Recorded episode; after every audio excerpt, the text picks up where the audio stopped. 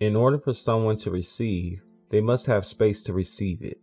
If the receiver's hands are full, the only way they can receive is by unloading what is in their hands. The issue comes when we are unwilling to let go of things that we don't even want. If you are unhappy with what you have, give it away. Someone else will appreciate it, and you will have freedom from the burden of carrying unwanted and useless gifts.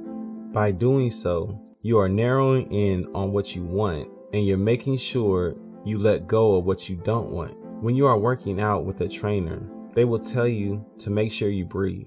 Why? When you have a hard workout, it is easy to hold your breath. Even though you need more oxygen, you fight against what you need by holding your breath. When you let go of the breath, you empty your lungs and you are able to take another deep breath, which gives your body the oxygen it desperately needs.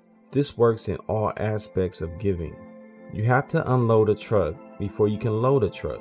The very thing you desire to have is attached to what you desire to not be without. Your mind has to be renewed by first being purged from the things you have lived with. Don't be afraid, just let go of what's in your hands.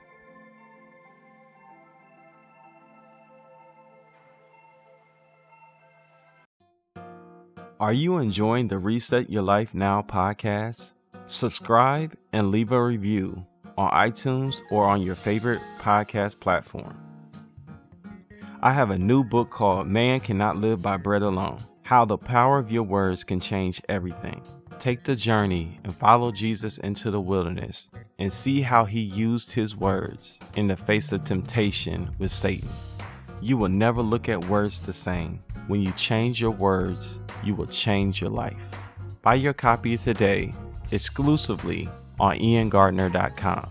E Y E N G A R D N E R.com.